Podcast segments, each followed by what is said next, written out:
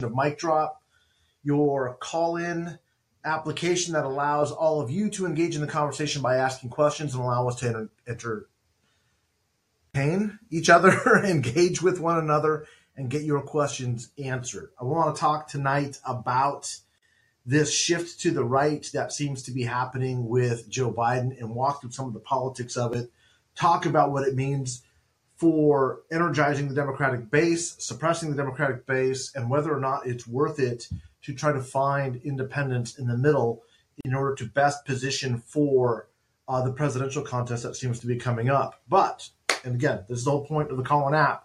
I want to answer your questions that you have about anything else that's going on. Let's start a discussion. Let's keep the community growing. If you get a chance, please go ahead and share. You can share, the, I think, in the lower left hand corner of your application. Um, the little uh, person with a plus over their shoulders, just hit that real quick for me a couple times. Uh, help me build this audience, get this going. Um, it's going to be a little bit more engaged with some of just the hardcore folks for, I think, for the first. My guess is probably going to be up and through about summer. And then as the presidential contest really starts to heat up, um, people are going to start focusing in. And um, that's really what the plan is here to have as big a vibrant discussion as possible. We'll walk through the fundamentals of the race uh, and the way they look in the summer. You guys have heard my opinion on kind of where things stand as it relates to a generic Democrat incumbent against a generic Republican contender. Um, but I want to talk about why the Biden administration is behaving the way that it is, first and foremost. So go ahead, jump into the queue. It's easy to do if you'd like. Uh, I'm, I'm, hoping we're going to have a, a, lot of questions. Um, I hesitate to say jump into the chat if you want to ask questions through the chat because I'd rather have a discussion. It makes it easier uh, for me to get a sense of what it is you guys want to talk about. Also, candidly, makes it easier for me to take a sip of water and, and help my voice out. You guys know I've got trouble with my voice once I start hitting that one hour mark. But let's go ahead and jump into this. Two major significant shifts in the past 10 days that really signal signal not just sort of a moderating uh, by Joe Biden, but actually a, a, concerted effort to move decidedly to the right on two key key issues that are certain to cause great consternation with the Democratic base. The first, which we explored a little bit early on, and a couple episodes back, on the politics of immigration, might have been last week. I'm starting to lose track of time here. Is this rightward shift on immigration? And as I walked through that episode, you be you will be reminded that um, the, the, the the president's position right now sets him not too far in in terms of substance, certainly not tone. Uh, right, basically where the Trump administration has been, and before then, uh, where Barack Obama was at. A lot of lot of Latino journalists, probably not huge on the followership of Mic Drop followers, but on social media today, really pressing the case against Barack Obama. There's this renewed look at Barack Obama's um, administration as it relates to border issues, and and I think a real more a much more honest look at what the administration was doing and not doing um, to both either reform the immigration system, to dramatically expand deportations, and to really um, build, a, if not a, a physical wall, a virtual wall on the border. Now, this is not a criticism.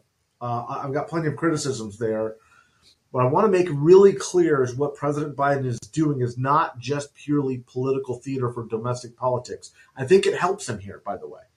I think that the shift to the right helps him. It helps him with Hispanics. I think it helps him with independents, which I'll get to in just a second. Doesn't mean do a darn thing with, with Republicans. They're not going anywhere. They're not moving. Uh, we'll talk about how it affects his white progressive, especially younger base. But but but this is the most important thing. I'm not suggesting on either this or on his shift on oil drilling in Alaska that this is a purely political calculation. I think both of them benefit him, by the way. I think both help, but I'm not cynical enough to believe that they're purely political moves.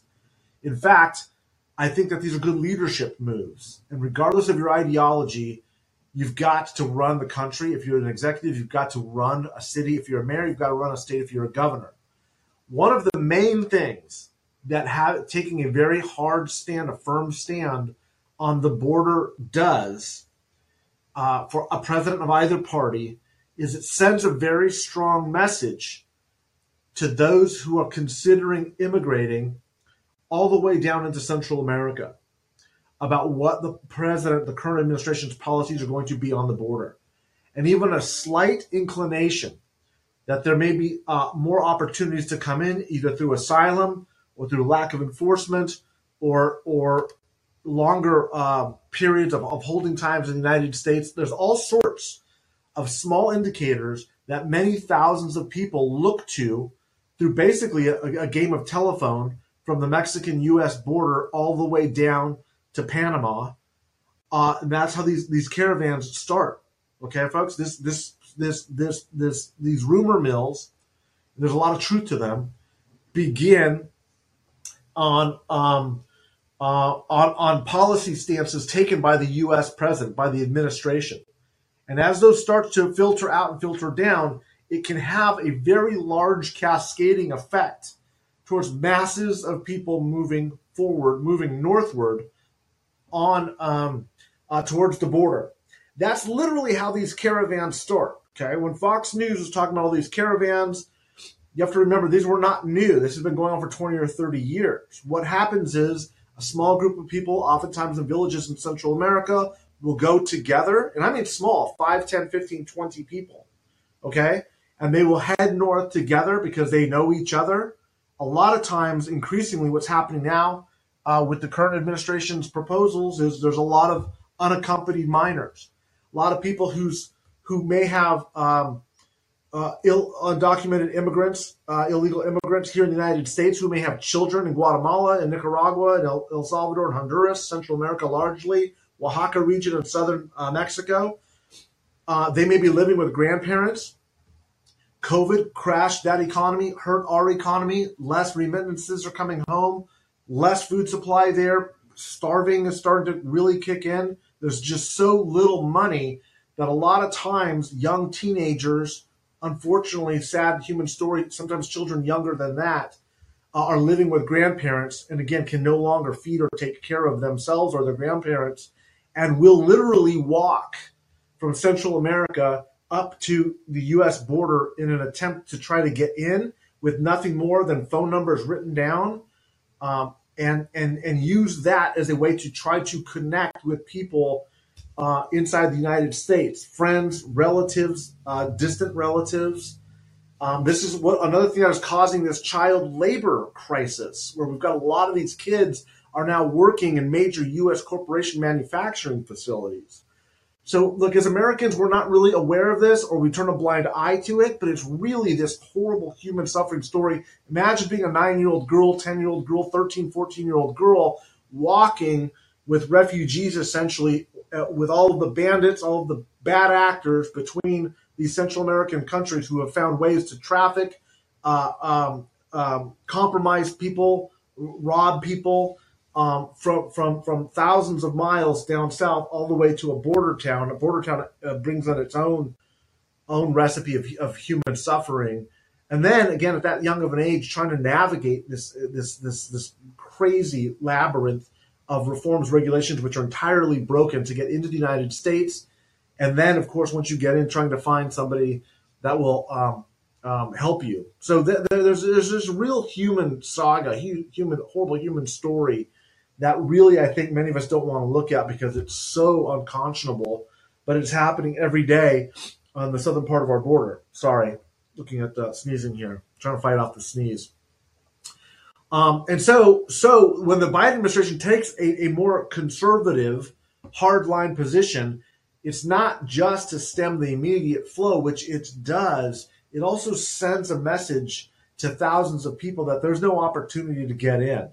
Okay, a lot of times just the election of a Democrat sends the message that it's it's going to be easier to come, and that that happened both during the Obama and Biden administrations. So that's how broken the system is, and that's how loosely um, uh, the lines of communication are throughout these networks, all the way down from the from the Mexican U.S. border down to uh, the tip of, of of Central America, and that's these caravans start. 5, 10, 15 people will start pick up 5, 10, 15 people in the next village. It keeps going and going and going. And eventually these packs start to get, um, they build communities in and of themselves. And they can become hundreds, even thousands of people, of people marching up north, uh, oftentimes to defend themselves. Oftentimes unaccompanied minors will find other families, women, of course, taking care of their own children who will who will bring in another child under their under their wing and under their protection, recognizing how dangerous this whole movement is. That's what goes on. So I, am not going to say it's it's as it's as cynical as a purely crass political move to the center. It is in large part to try to stem the wave of human suffering that is coming um, as a result. Now, that doesn't mean that there aren't political benefits to to Joe Biden by doing that. And let me talk about the constituencies where he is best served by that. The most important one is with white independents, who almost always are shaken off when Republicans can do it, and they're doing it with less frequency based off of cultural slash racial issues. And if you've been listening to me, you know that I've been saying for a long time that the line between racial issues and cultural issues has always been sort of a seamless one, but they're really, really integrated now, right? Critical race theory, great replacement theory. Uh, there's a reason why all of these are being discussed in terms of cultural terms. They're not just gender, transgender issues. The dog whistling that you have heard on things like Law and Order, uh, the bullhorning on um, the build the wall chants during during during Trump's you know um, 2016 presidential campaign. There is this melding between cultural change and racial and demographic change, and that has also been wrapped up in what we New York Times calls economic anxiety. Right, so all of these things that are changing in American society all add to this petri dish of concerns of whites broadly non college educated whites more specifically. And remember, 60% of US voters do not have a college degree, so that's a wide swath of voters. And it tends to be an older constituency too. So if Joe Biden is winning older, non college educated, independent whites, he's going to win re election. Let me say that again. Joe Biden wins older, non college educated whites, especially if he's making incursions with male demographic, he's going to win. This is the group that he won that Hillary Clinton lost. This is where that last big late break in 2016 broke away from Hillary Clinton and to uh, Donald Trump. Uh, that will be the, the, the, the key vote. Okay, that and that is because the movement of these Republicans, college educated Republican women that I was targeting on the Lincoln Project, and that moved and, and moved in even greater numbers after Dobbs in the 22 midterm elections. That shift, even though it still has a Republican propensity, right? These are the people that moved back for Youngkin. They moved Republican in the uh, in the New Jersey contest. They shifted right.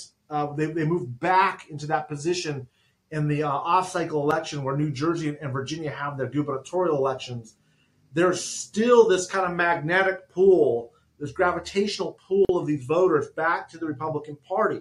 These are Republicans from the 80s and the 90s. They're really losing their mooring. They're losing that cultural anchor. They don't really trust the Republican Party, but they're not Democrats.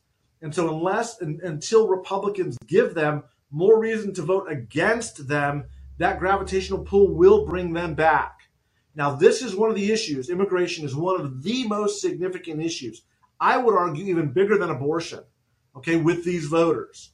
It is a foundational, emotional, identity, I would argue even biologically driven uh, issue that, that, that, that just partisanizes and drives an immediate wedge between different demographic constituencies. So Biden's ability to say, he's more conservative than the Democratic Party, and he is, by the way, more conservative than the Democratic Party, makes the Republican extremism look really, really ridiculous. Okay. Now, I think some of you guys probably saw the social media uh, rigmarole, if that's the right word, with Marjorie Taylor Greene shocking, talking about these bombs that were found on the border.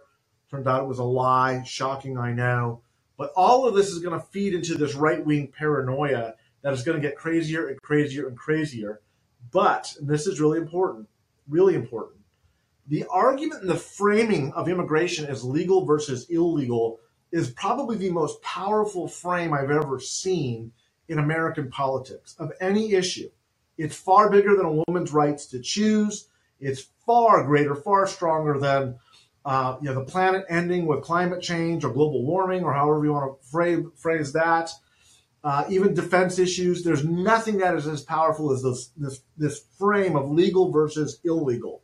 Okay, and I'm going to go into great depth in this uh, in in my book because from my very first campaign, where this was the decisive issue, up until now, it's still this insurmountable, um, impenetrable frame on this topic that creates extremely little movement. And so Biden's position here, I think, is extraordinarily advantageous politically. The policy, I'm not a big fan of, although I get it, and I would probably be doing the same thing. But from the political perspective, the fact that he's getting attacked, and I, I told you guys this was going to happen, it's happening with Julian Castro, was the first one saying, well, I'm going to attack you. Senator Bob Menendez came out sharply critical sharply critical of um, Joe Biden's policy on asylum. Uh, you're going to see the Congressional Hispanic Caucus, I think, take a position directly in opposition of the president. I think you're going to see a lot of Latino talking heads and journalists attacking him. And what I'm going to tell you is all of that is going to help. The, the Latino leadership, political leadership's attacking Biden is going to legitimize and centralize his position in the middle.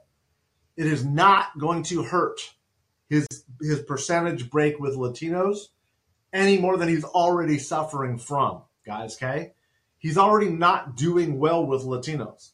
This issue is not going to drive more Latinos into the Trump column or into the DeSantis column or into whoever the Republican nominee is going to be. And you know how I feel about it. I'm pretty certain that Trump will be the nominee uh, unless he begs off or something else dramatic happens. But, but let's let's just say I'm wrong, and let's say it's DeSantis.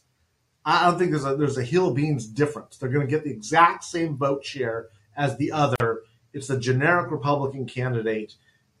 Going to the right on this issue helps Biden uh, inoculate against uh, this open border attack and open border weaknesses because he's taking specific policy positions diametrically opposed to that attack. Okay, diametrically opposed. And that's what you guys heard me say last week or two weeks ago, whenever we did the, the politics of immigration piece, is when Democrats have a lack of specifics, when they lack specifics, they're opening themselves up to the open border frame attack, and it is incredibly powerful. Okay, incredibly powerful. That's not what's happening now. Okay, he's Biden is inoculating. But again, I don't think he's doing it for political purposes. I think he's doing it because he's got to stem this humanitarian flow, which is only going to get worse and worse and worse because of the economic situation, combined with the fact that a lot of the people showing up on the border aren't just Mexican and Central American anymore. A lot of them are Ukrainian, a lot of them are Russian, a lot of them are people from Europe, a lot of uh, people from India, a lot of people from the Middle East. A lot of people are coming to the Mexican border to try to find their way through. This is a lot of the political tactic that's being used by the right, the Marjorie Taylor Greens, the Paul Gosar, saying it's not just drugs flowing from Mexico, it's also ISIS. It's these it's Muslims, which which are even scarier brown people than Mexicans and Central Americans are. Okay, it's not just gang and not just drug dealers, they're terrorists now too. That's the frame, that's what they're trying to get to. So it helps Biden with independent whites, men and women, helps with non college educated independent voters. And it also, I think, helps um, um, mitigate against that Republican attack. Uh, so I think it's a very strong position. Now, the, the question that everyone's going to be asking, and this is the message that Latinos are going to try to be driving politically, Democratic Latinos who are to the left of the president on this issue. What they're going to say is Latinos aren't going to vote for you. Latinos aren't going. To, you're not going to get the turnout because you're just as anti-Hispanic as everybody else. My answer to that is that's complete bullshit. It's completely wrong. This is exactly what the Democrats were saying to Barack Obama in 2014. A lot of Democratic groups were predicting a massive response against Barack Obama in the uh, midterms, the Democrats in the midterms, because they were saying that you know this is when Latinos were calling Obama the deporter in chief for those with short memories. Before Donald Trump, they were attacking Barack Obama, not just a handful of Latinos. The overall political establishment was coming after the guy. Okay. And what happened? Exact opposite happened. Okay. The, the Latino electorate is not going to move decisively based off of this position away from Biden. Biden already has a Hispanic problem. I've talked about it at length. I'm going to talk about it more. Has nothing to do with this. If this does anything, it's actually going to help him. Okay, with Latinos, not just because because of the demographic that he needs to lock in, which are second and third generation Hispanics that are concerned about the border. Notice that most of the slippage amongst Hispanics, Mexican Americans, right, not the Cubans, Mexican Americans are in the Rio Grande Valley, New Mexico too, in the border areas, and in southern regions of Arizona and California. What is that? What do they all have in common? They're on the border. They're seeing this problem firsthand. It's not academic. It's not an MSNBC story. They're not in San Francisco or New York. They're seeing it in their communities. They know it's a real problem, and it is a problem, and it's the responsibility of the President of the United States to handle this, regardless of party, and that's what he's doing. Okay? So keep that in mind. You're going to hear a huge battle. It's going to be largely pitched and on social media and the cable news shows. You got a lot of pissed off Latino members of Congress, pissed off Latinos in the Senate, a ton of really pissed off community based organizations. The reality is their constituencies are already spoken for. This is a good move for Biden. Okay, this centrist right right side position. It is a, it is on the right. It's not it's not a t- traditional Democratic position. Okay, this is a a right position, a centrist center right position. It's the right one. Peggy, I see you in the queue. I might get you in just a quick second. This is not unlike the second position that he's taken, which is on, on oil drilling in Alaska. Now, Democrats are, are you know, environmental concerns are, are obviously a huge core part of their constituency, especially the moneyed elite class. And I know that's a, a throwaway term, but it's also true. Okay. If you look at climate change, it's a very important topical issue for white progressive voters that have incomes over $250,000 a year and are college educated. That issue for that constituency is like catnip. They can't not, that's, they're consumed by it. Okay. The white progressive, wealthier voter, especially in the coastal communities, is consumed by, by, by global uh, climate change uh, that's the issue that they, they believe. I'm not saying it's right or wrong. I'm saying politically, they are much more focused than any other demographic. In fact, I would say all other demographics combined. That's how important it is. Okay. So Biden going to the right here and allowing for more uh, oil to be drilled um, is a significant. It's, it's significant. This is not just a play to corporate interests. It's not just a play to um, to, to, to the oil companies. What, what is it? This is a geopolitical move that is absolutely critical and central to both the fight in Ukraine as well as to, and this is really what it's about, a relationship with China.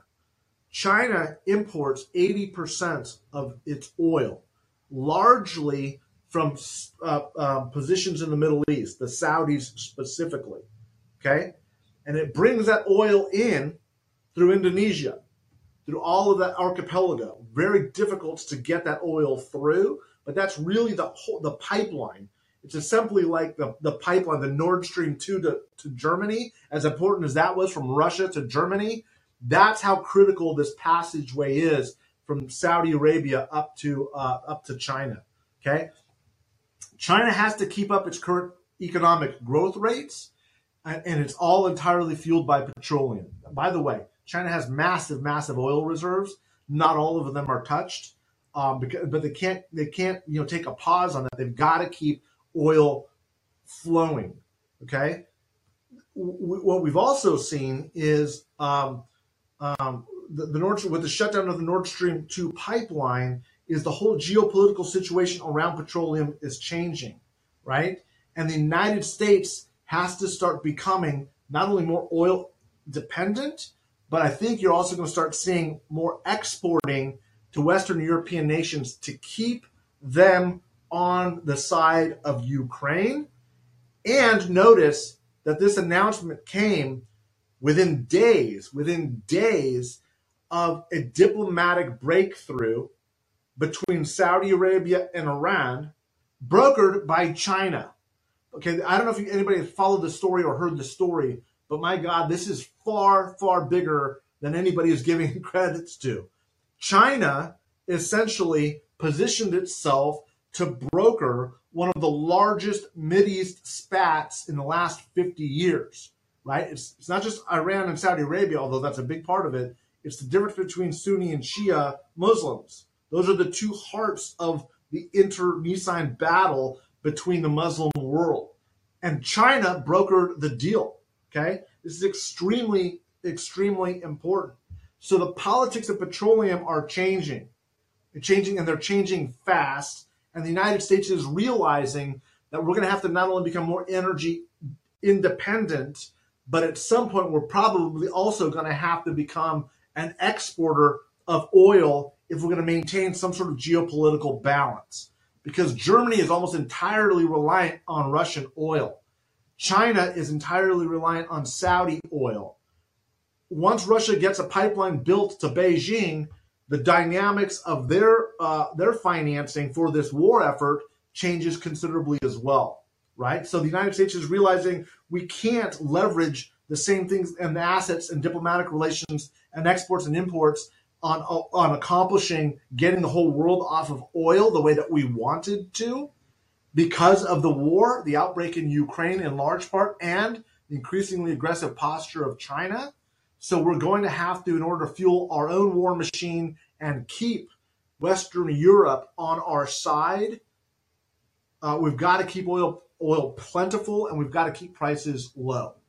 Okay, so I, again, he's not he's not picking up any constituency. Biden is not picking up any constituency he doesn't already have. He's not convincing anybody. What he's doing is he's engaging in this escalating global war that is developed. Is, I don't want to say it's already developed. You guys, those of you that are listening, to me have been I've been saying for, you know, for the past ten years we have been in a conflict, uh, acts of war from Russia specifically.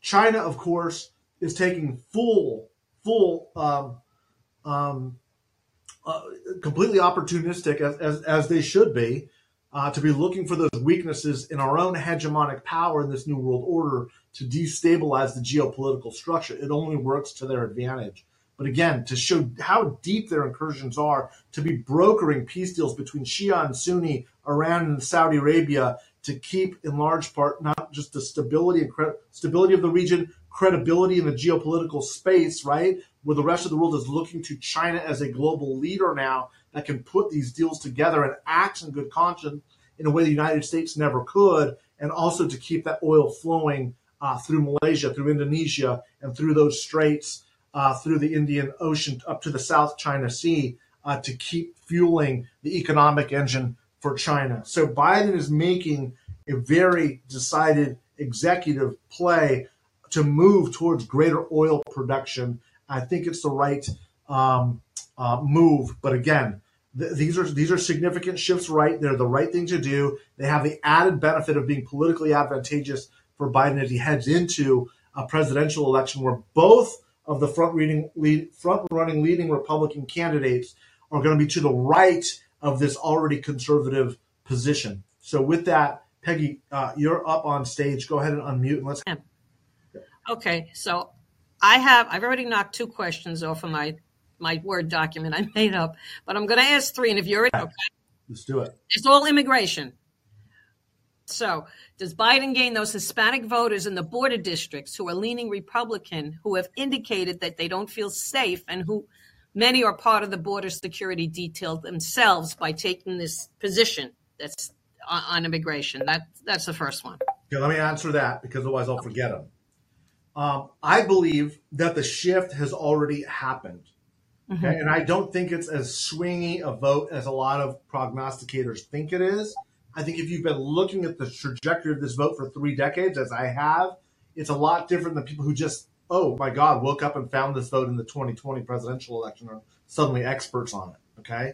No, the shift I believe has already occurred. I think it was long overdue. I think if by, if if Trump had not been the Republican president or nominee, it would have happened even earlier. Okay, remember the Democrats' high point with Hispanic voters was 2012 with Barack Obama running against Mitt Romney.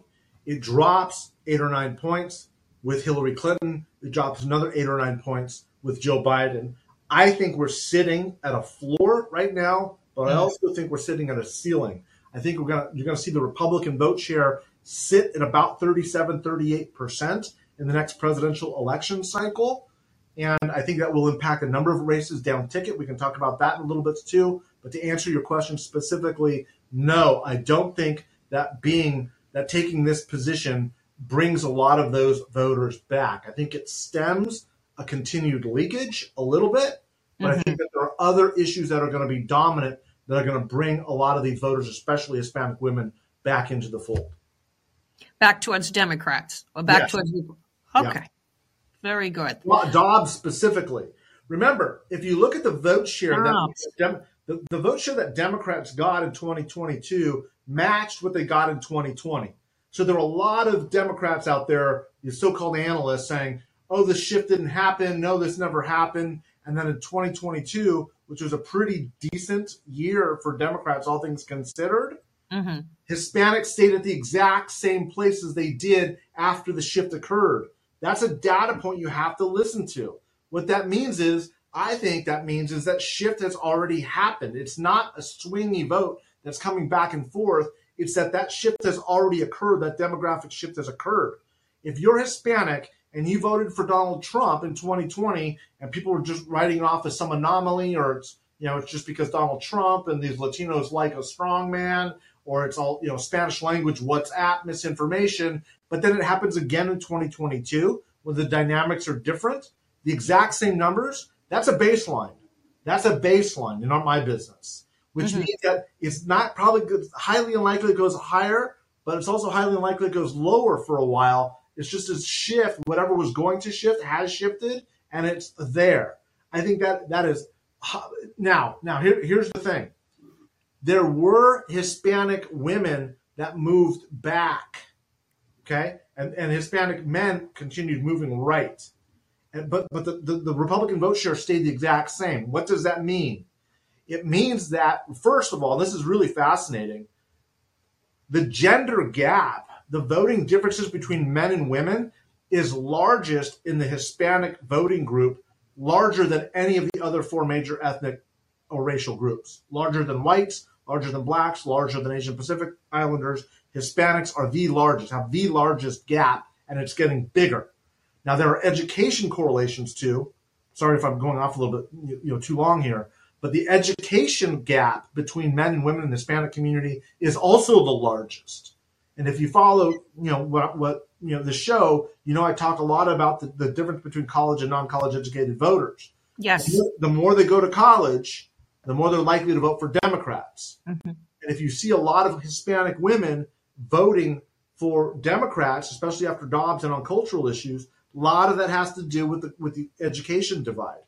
So as men continue to seek to the right with Hispanics, women are moving, coming back after Dobbs, at least for this one anomalous year. That's where there's a little bit of swinginess.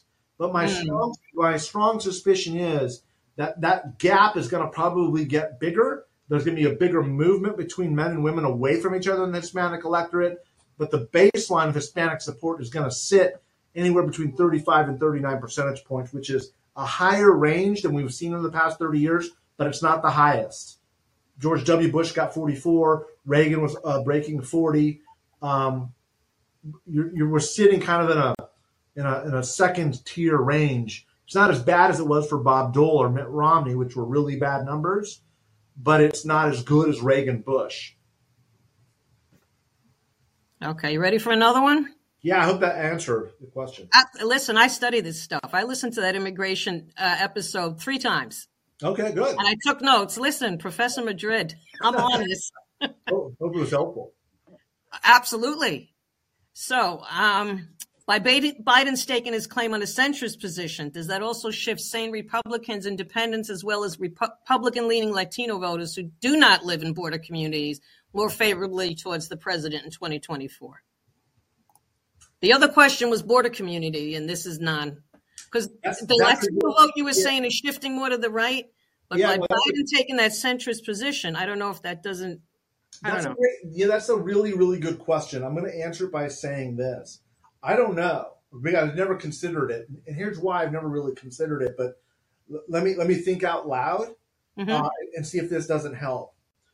One of the fastest groups of uh, this Hispanic rightward shift. You're talking about Hispanics now, non-border Hispanics. Yes, non-border Hispanics. Yeah, great question.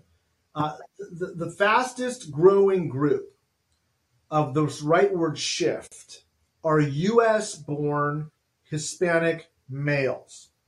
Hmm. Now, the U.S. born demographic is the most likely to not live in a border community. So the question you're asking is, is a very, very good one. The question becomes one, does the shift happen?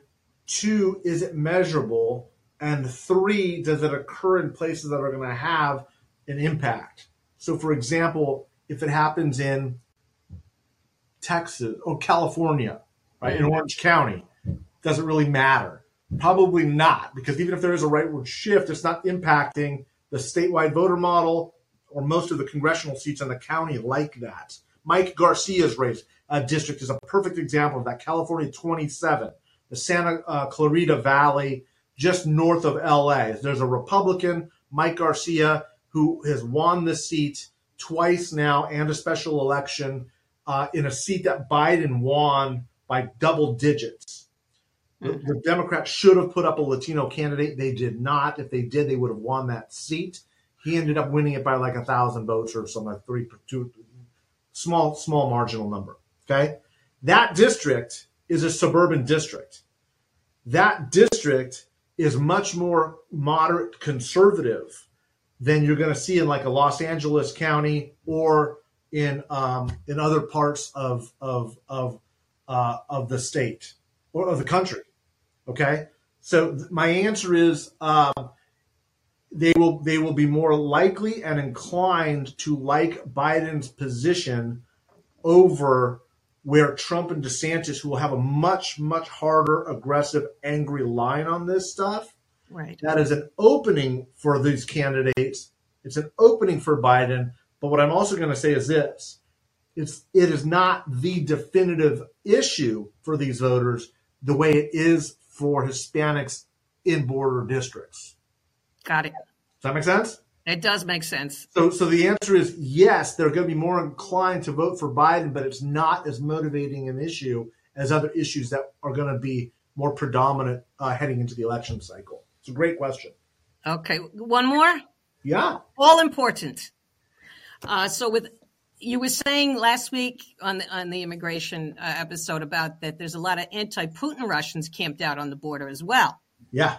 And if the president brings back the Trump era detainment policy, what will the pro Russian caucus of the Republican Party do when it's white anti Putin detainees being locked up at those centers who are against the war in Ukraine? No, that's such a great question. You know I'm paying attention. yeah. Wow, that's a great question. I you know, I look, I don't understand um I, look, I do under I, I do understand where the pro Russia sentiment is coming from in the party. Can I prove all of it? Not yet, but every day it gets better and clearer. I don't know if you guys saw this story that came out. I think the Guardian ran this story on an eight million dollar loan that came from Russians uh, to save Truth Social, to to prop up Donald Trump's uh, social media empire, right? So the, that that was just this morning. So so the Russians have been deeply involved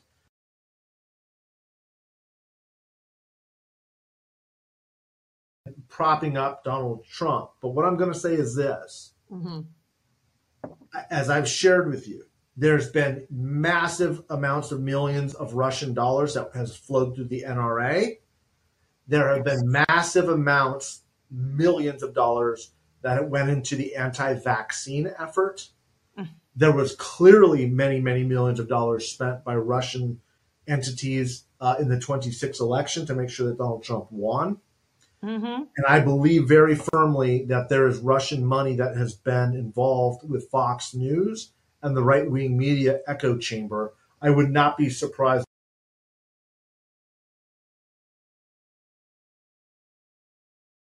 Oligarchs to drive pro Russian content.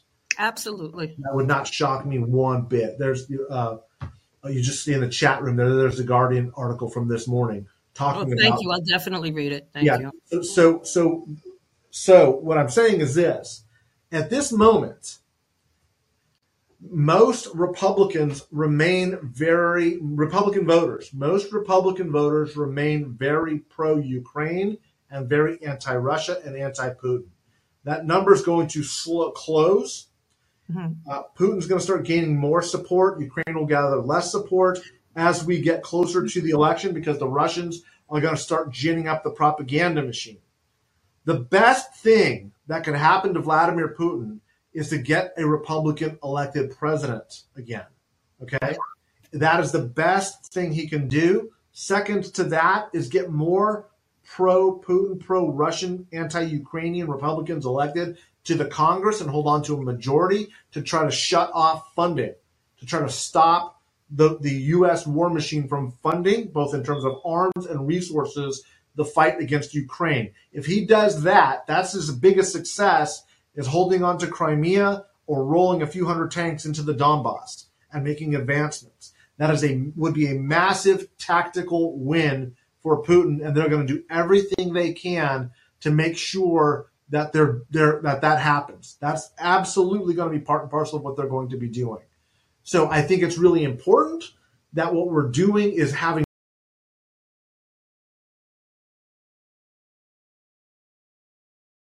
pro-Russian propaganda. Tucker Carlson being the biggest uh, uh, pro-Russian uh, uh, uh, mouthpiece that there is. Remember that a lot of this rise in Christian nationalism and Christian right-wing extremism is funded by very sophisticated entities emanating in Russia.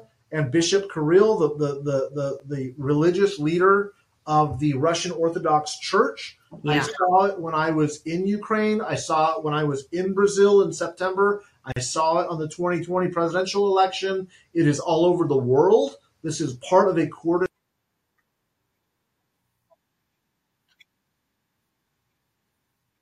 design. It's designed to bring about apocalyptic viewpoints, to destroy democracy, to try to instill theocracies against democracies. This is all funded. It's it's not just volunteer Facebook groups. This is this is a ton of money uh, that has been thrown at these uh, social, uh, cable, and broadcast media channels, and it's been extraordinarily effective. So that's a long way of not answering your question directly because the answer is I don't exactly know. But what I do know is the divide between Russia and Ukraine in the Republican conference is going to get bigger. Politically, this helps Biden as it stands. But here's what I guarantee is going to happen. In the next six to eight months, you're going to start seeing a lot of news stories coming out on Fox News about scandals and corruption. You already heard chatter about this. You're going to start Distractions. Yeah. all, all about Zelensky's corruption. Mhm. Going to start saying he's got these, you know, villas and dachas in all of these countries all over the world, secret bank accounts, uh, all these people on the payroll, all the projection that they do.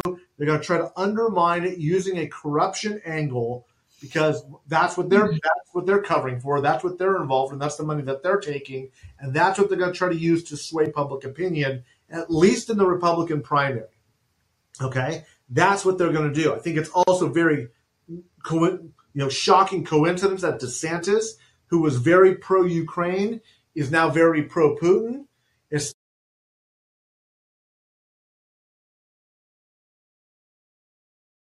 which is the Kremlin's biggest mouthpiece in the West. Uh, that I don't think is a coincidence. I think that that's a that's obvious, especially when all of the polling shows, all of the polling shows that most Republican voters are still anti-Russia. They're still anti-Putin. They're still pro-Ukraine. So for DeSantis to flip on that is is very very telling about who's compromised, who's bought off, who's in the pocket of whom. So we've got to be really, really careful of that. I don't know that they're really concerned as much about the refugees as much as they're worried about advancing the cause of what Fox News wants to tell the uh, tell them. And I think the conflict between Murdoch and Fox News uh, and his whatever whatever's driving his pro-Russian messaging is going to run squarely into the Republican conference, where Kevin McCarthy has now flipped to be anti-Zelensky. He's now pro-Russia. Donald Trump is pro-Russia. DeSantis is pro-Russia. Marjorie Taylor Greene is pro-Russia. Matt Gaetz is pro-Russia. Can you see it growing? Oh, absolutely. It's chipping, chipping, chipping away, and it's not based off of anything uh, foundational in the Republican base. It's all this compromise, and I'm not saying that they either were taking money or they, they were found in compromising positions. I'm also saying that they're not doing that. They may or may mm-hmm. not be. I don't know. But what I do know is there is no rational political explanation for the leadership of the Republican Party to be moving against the grain of where the vast majority of Republican based voters are at. It does not, it right. doesn't add up. There's no rational political behavior behind any of that. And for Kevin McCarthy, of all people, who said that the two people that are on the payroll for Vladimir Putin were Dana Rohrabacher and Donald Trump Jeez. back in the days of Paul Ryan, to now be out there critical of Vlad, uh, Vladimir uh, Zelensky is the height of hypocrisy. But more than being hip, hip, uh, hypocritical, it's very dangerous uh, for what we're about to head into in the next 18 months. Well, what happens when the media starts highlighting these white anti-Putin Russians at the border? How does that affect the, their vote? Like McCarthy, people, voters that like the Republican Party because of their pro-Russian stance. They're going to use. They, no, they're right. We're not anti-brown people. We're also against white people because oh, it's illegal, legal versus illegal. That will be the front that they use to rationalize all the behavior for everything else. And and, and even though the, the, these white Russians, uh, anti-Putin Russians at the border are going to be on the media saying, "Listen, we didn't agree with the war. That's why we're here. Putin is bad. Putin is." The effect on the voters themselves. Not that the Fox News is going to show them that, though. I just. No, you're not going to see that. It's, it's not going to move voter opinion at all because, well, look what they're leaning into. They're leaning into fentanyl. They're leaning into drug dealers and rapists and crime. Like that's what the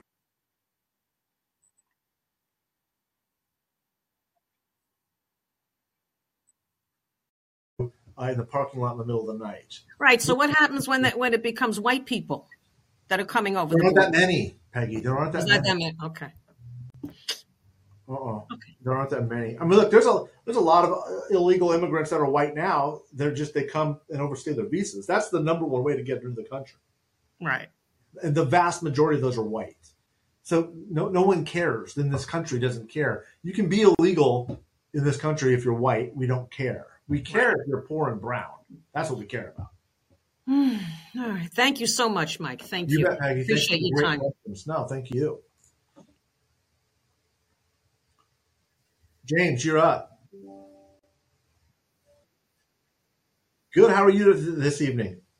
I'm good. I'm good. So, uh, I wanted to get back, uh, or I'm sorry, I wanted to, uh, make, uh, make a few comments about um you know just the uh, about what Biden was about his um his move on um um oil and gas and just the situation with Ukraine. Uh, I got I got a decent number of opinions that I will I would like to uh, share. All right, let's start with the first one. All right. Um. Yeah. So his. So I have not read super deep into it, but yeah, his um, uh, it's a pretty big deal for him to um, to say that we need to drill more. Um, you know, and this goes back to what you were saying about you know what his party's you know what his party believes in, or most of his party believes in, um, especially in Alaska, because that is one area where environmentalists are extremely um, uh, what's the word? I can't even think about it right now. Uh, I can't I can't think of the word where they're they're very um, I guess adamant about or very like focused on. Uh-huh. um, yes, it, it, it, it's a pretty big deal for for him to say that we need to continue, continue drilling, especially up there and just you know in certain other parts of the country. Um, but so the second thing is, uh, this in and Russia. Um, so I personally believe that uh, in the case of Russia, that it may not happen now, and but it's going to happen eventually. But their um, oil production is going to collapse once they're once they once their economy feels the full on effects of sanctions that have taken place, and perhaps even more sanctions in the future, and also this price cap that the EU has imposed on them.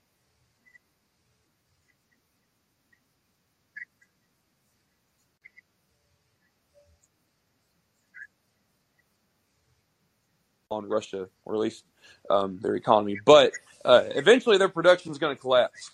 And considering that they are uh, in the top 10 biggest oil producers in the world, once their production collapses and once it collapses meaningfully, that is going to send ripples throughout the rest of the world, especially the um, um, oil market. And and how this pertains to and, and how this uh, pertains to Ukraine is, you know, I, I do agree with, with what you were saying earlier about how the U.S. is going to have to increase exports to those European countries because of because uh, at least from my knowledge, Russia is still exporting some gas and some oil to these uh, to certain European countries. I, I think you said Germany. I know Germany's one of them. Um, I don't have the full list. I wish I did, but I.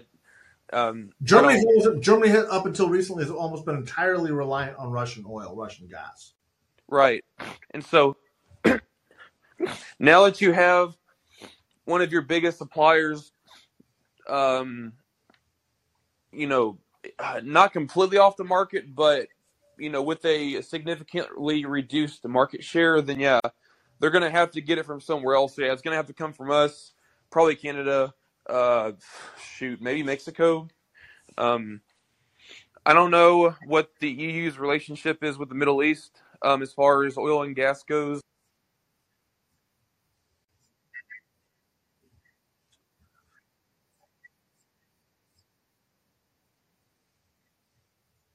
we're not seeing that, but I just I think we're going to see it eventually. It's just uh, Russia is just they're being very stubborn. I wish I wish it would I, I wish everything would collapse sooner, so that way um, it could further weaken Putin's hand because now it's like sure he can try to well, keep in mind, look, that's that's what this is about. That's what uh, American production of oil, ramping this up as long as Alaskan reserves is on. Is the more yeah. we're able to flood the, the, the, global markets with oil, including our own, the price of oil drops. Look, there have been a lot of theories, uh, some which I agree with, some which I don't, that say that the collapse of the Soviet Empire was really a function of the depressed price.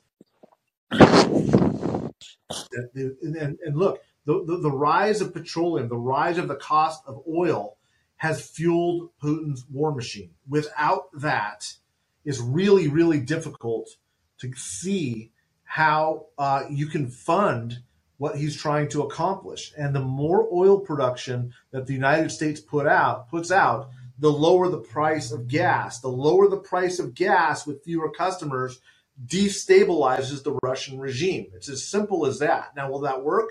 you know, probably not alone because that means that that the Russians are going to have to find other markets, and the Chinese are very willing buyers. China's a massive market that's very willing. The question is, do they have the infrastructure to get that oil to China through essentially through Siberian pipelines or through the step the steppes of of, of the stands, the, you know, the Kazakhstan region to, to build that infrastructure through the Himalayas, through Tibet very, very geographically difficult to do. So for the moment, the, the Chinese machine, the Chinese economic engine is fueled by Saudi Arabian oil. So remember, look, the, the whole balance of military power is fueled by the price of gas. It's fueled by the price of oil. A lot of this destabilization of democracies that have been going on are a function of petrodollars financing wars on democracy. So the more democracies start kicking out oil and bringing the price of gas down, the stronger democracy's hand is. The problem is creates an existential threat with global warming and climate change, right? And that's the difficult decision you've got to make as the president of the United States. I'm glad I'm not in that position because I wouldn't want to have to make that decision. But if it's de- if it's defending democracy in the short term and trying to find solutions to climate change in the medium term because we're running out of time there too, I don't think you have any choice but to maintain America's energy independence, and that's what Joe Biden did. I think it was the right decision and so, um, you know, far be it from me to kind of second guess too much of what that means. But that's that's again just the situation that we, we find ourselves in geopolitically. Em, I brought you up on stage. Go ahead and unmute. Let's ask you a question. Hi, Mike. How are you? Good. Good to hear from you again. Great. Thanks for taking the call. I was on the conversation with Peggy um, because I'm just actually, I have a student right now who is from Russia and a lot of students from Russia do not look white. So that's one thing. He actually left Russia to avoid being conscripted, bounced all over the world, everywhere where you can go with a Russian passport and not need a visa if you have a Russian passport. Which part, Ended up which part is he Slavic or which part of Russia? So he looks very, very, very Asian from my very dream. I was yeah. shocked when he said that he speaks Russian. I was like, wait, what? My brain had to refocus. Um, ended up right. oftentimes being conscripted forcefully into the war. He's but yeah, not they're not uh, white Slavic, not uh, not the blue eyed white you know Christians. They're they're Mongolian. They're from the steppes. They're Asian features. He ended up at the Mexico border in Texas and crossed over, was in the detention center, and then asked for asylum. And so now he's, you know, pen, waiting the decision on his case. So that's, I mean, when you're thinking about um, Russian immigrants coming, they won't all look the way that someone might think Yeah. a Russian person looks. Um, What a story. How old is this person? it's so fascinating. I think he's got to be like late 20s, early, late 20s, I would guess.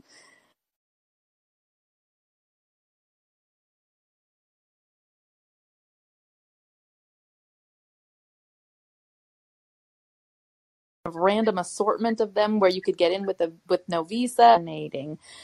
Just going wherever you can, the path of least resistance to survive. Exactly. And I just um I've spent most of my life working and living in communities of people who are new learn new arrivals in the US or temporary visitors or in the path of and what you also mentioned in your conversation with Peggy, I just find so um, critical in that so few people who talk about the border, like on the news and things, have any idea what's happening on the border, or specifically, like you mentioned, with the visas.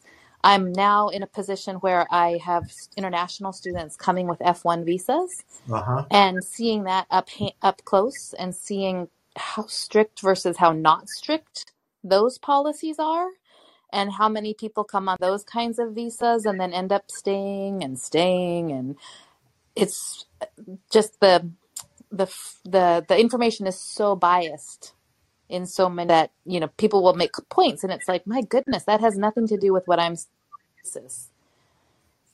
let's say a little bit more about that. Like did like if you come on an f1 visa it seems that you would be very like you're really broken up. Is this any better? Yeah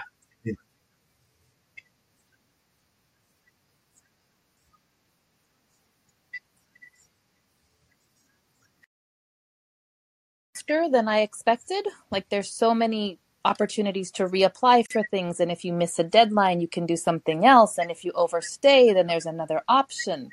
It's definitely not the kind of like the hammer dropping the way that I thought it would be. Um so it's just been really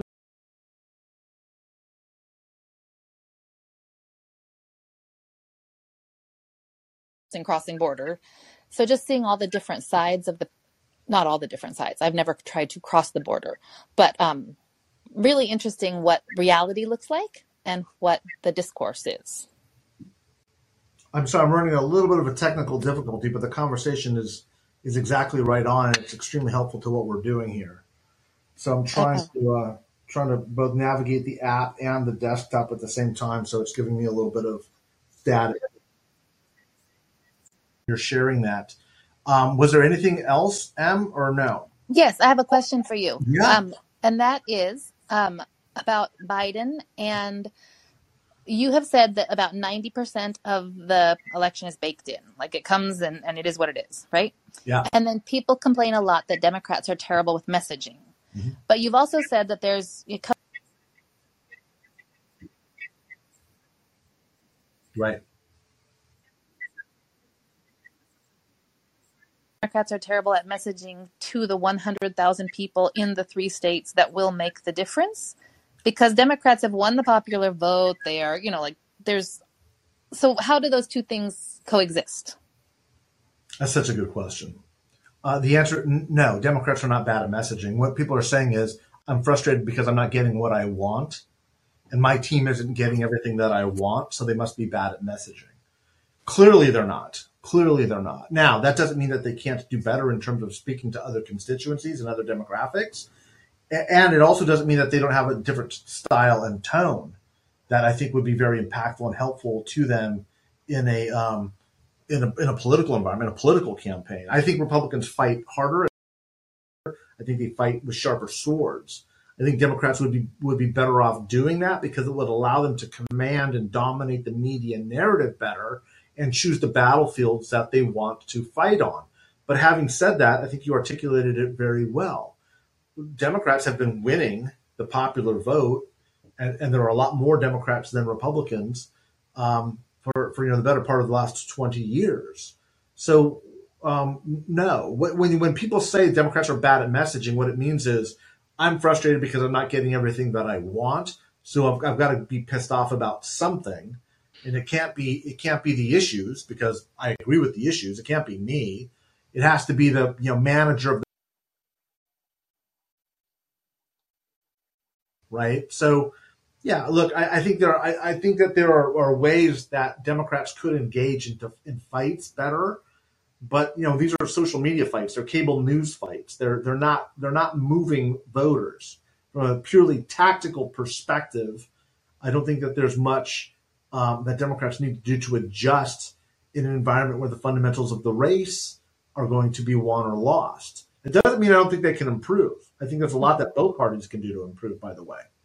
You know, I, I, I mean, I think I, I've been very critical of of Democrats losing Hispanic voters. Very critical of Democrats losing working class voters, because that's not where they're.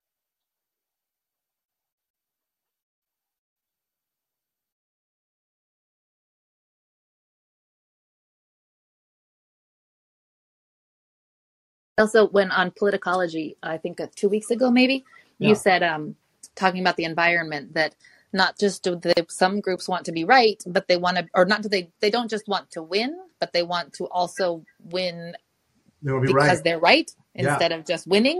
And I do think that's, you know, That's a big part of of wealthier, more educated people, and that's when people talk about cultural elites and and kind of the Trump voter being upset that they're being talked down to and condescending. There's a lot of truth to that. That doesn't justify their behavior, by the way.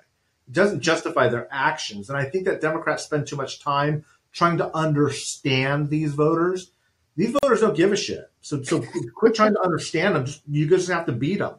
Like that's a big part of what I, what frustrates me with Democrats. It's like don't try to understand and like go to the diners and sit down and listen to them, and listen to focus groups and, and read read hillbilly elegy and listen to their you know their concerns.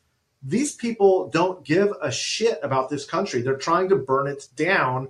We're gonna have to beat them, and that's that's my main frustration. Now a lot of people say, well, that that's your Republican showing. Yeah, probably.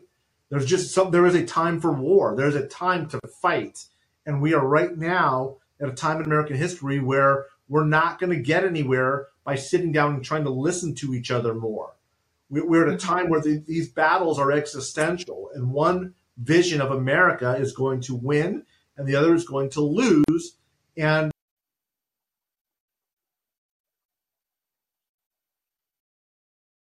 to be put down. It needs to be relegated to the mm-hmm. dustbin of history. And I'm more than happy to be a soldier in that fight because these people cannot be spoken to. They cannot be rationalized with. Some of my very closest friends are absolutely insane about the stuff that they believe in. And I know them well enough to know that they're not okay, that something has consumed them like a body snatcher. They believe the same as I, you know, that I've somehow lost my way. Mm-hmm. The, the, the, we're not going to sit down and figure this out over over dinner and a bottle of wine. Like that, that's way past.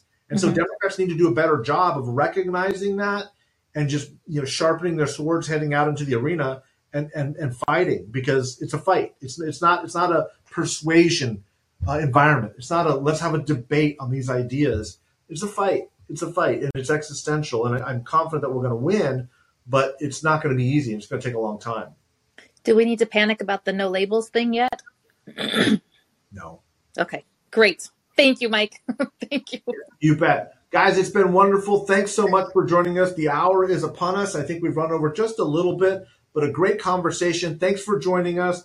Join us again next Wednesday, 5:30 p.m. Pacific, 8:30 p.m. East Coast time. We'll talk to you again next time here on Mike